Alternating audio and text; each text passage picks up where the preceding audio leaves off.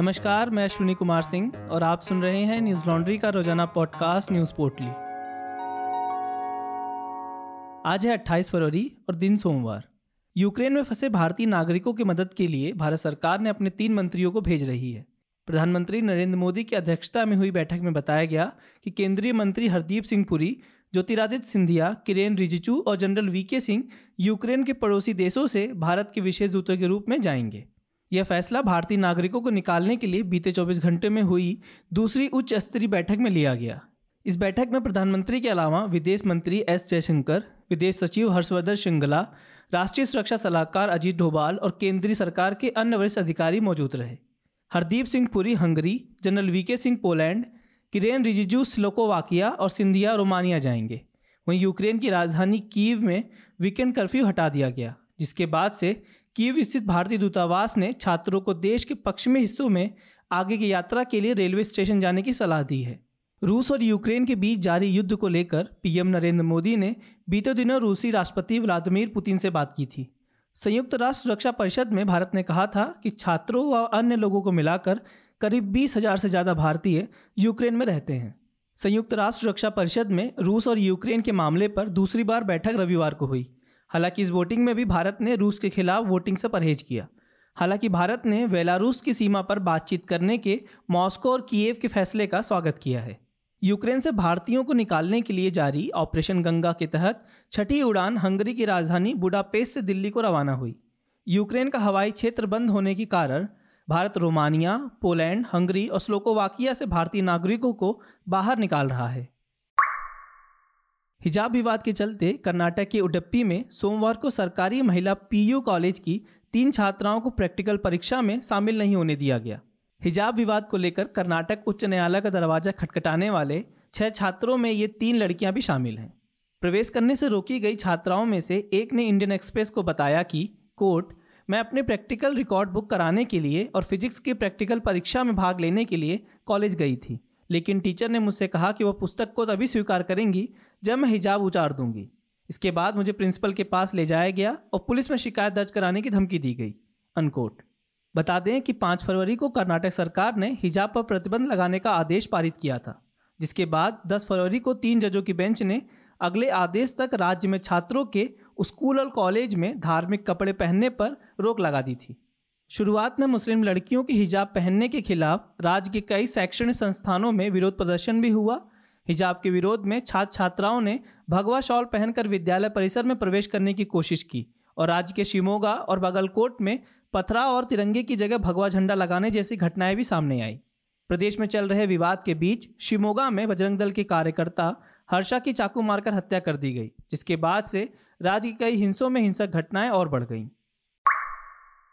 केंद्रीय स्वास्थ्य मंत्रालय के आंकड़ों के मुताबिक देश भर में पिछले चौबीस घंटों में कोरोना के आठ हज़ार तेरह नए मामले सामने आए और एक सौ उन्नीस लोगों की मौत हो गई।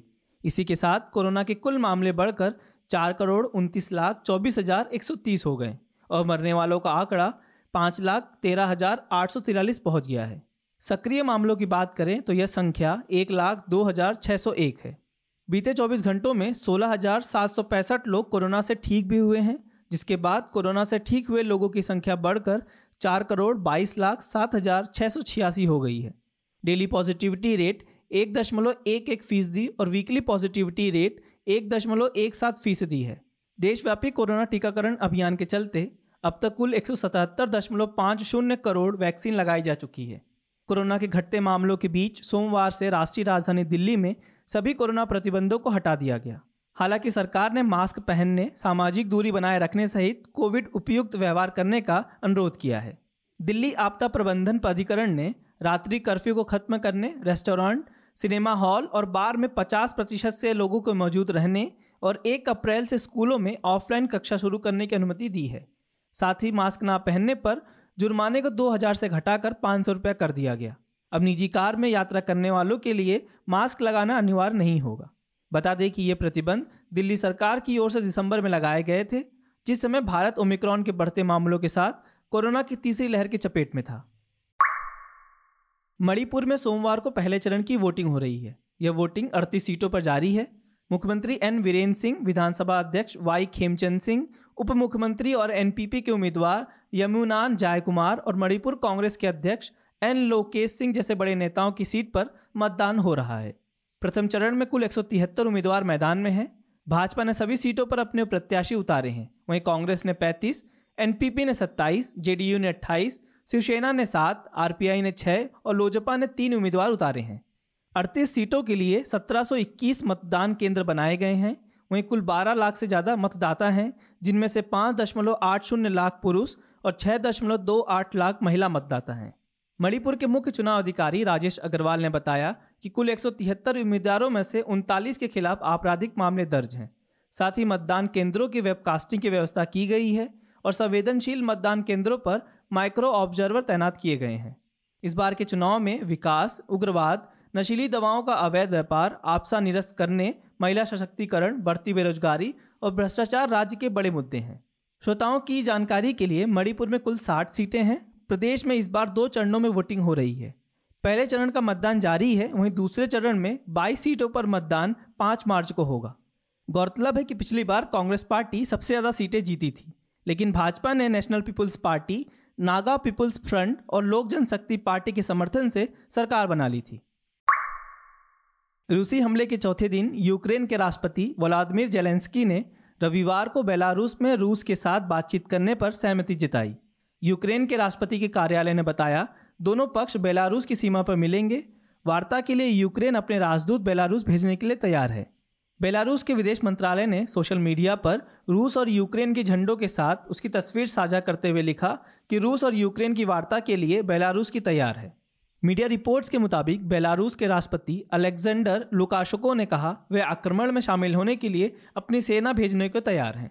वहीं यूक्रेन के राष्ट्रपति व्लादिमीर ज़ेलेंस्की ने कहा, हमेशा की तरह मुझे वाकई इस बैठक के परिणामों से कोई उम्मीद नहीं, लेकिन उन्हें कोशिश करने देते हैं। बीते दिन वार्ता के लिए ज़ेलेंस्की की ओर से कहा गया कि यूक्रेन शांति वार्ता के लिए रूस के साथ बातचीत करने को तैयार है, लेकिन उस देश में नहीं जो आक्रमण के लिए मंच के रूप में काम कर रहा है। उन्होंने कहा कि वह ऐसे अन्य स्थानों पर बातचीत के लिए तैयार हैं जो उनके देश के प्रति आक्रामकता नहीं दिखा रहे हैं। बेलारूस यूक्रेन और रूस का पड़ोसी देश है और लगातार रूस का समर्थन करता आया है। पश्चिमी देशों ने रूस के साथ साथ बेलारूस पर भी प्रतिबंध लगाए हैं। न्यूज लॉन्ड्री की टीम पांच राज्यों में होने वाले विधानसभा चुनाव की कवरेज कर रही है। आप जानते हैं कि न्यूज लॉन्ड्री किसी से विज्ञापन नहीं लेता। हमारे एन एल सेना सीरीज़ को सपोर्ट करें ताकि हम इन चुनावी राज्यों की हकीकत आप तक ला सकें। हमारे एन एल सेना प्रोजेक्ट को सहयोग देने के लिए न्यूज लॉन्ड्री डॉट कॉम पर जाएँ और सेना वाले बटन को दबाकर असेंबली इलेक्शन दो हज़ार बाईस प्रोजेक्ट को अपना समर्थन दें और गर्व से कहें, मेरे खर्च पे आज़ाद हैं खबरें। आज बस इतना ही। आपका दिन शुभ हो। नमस्कार।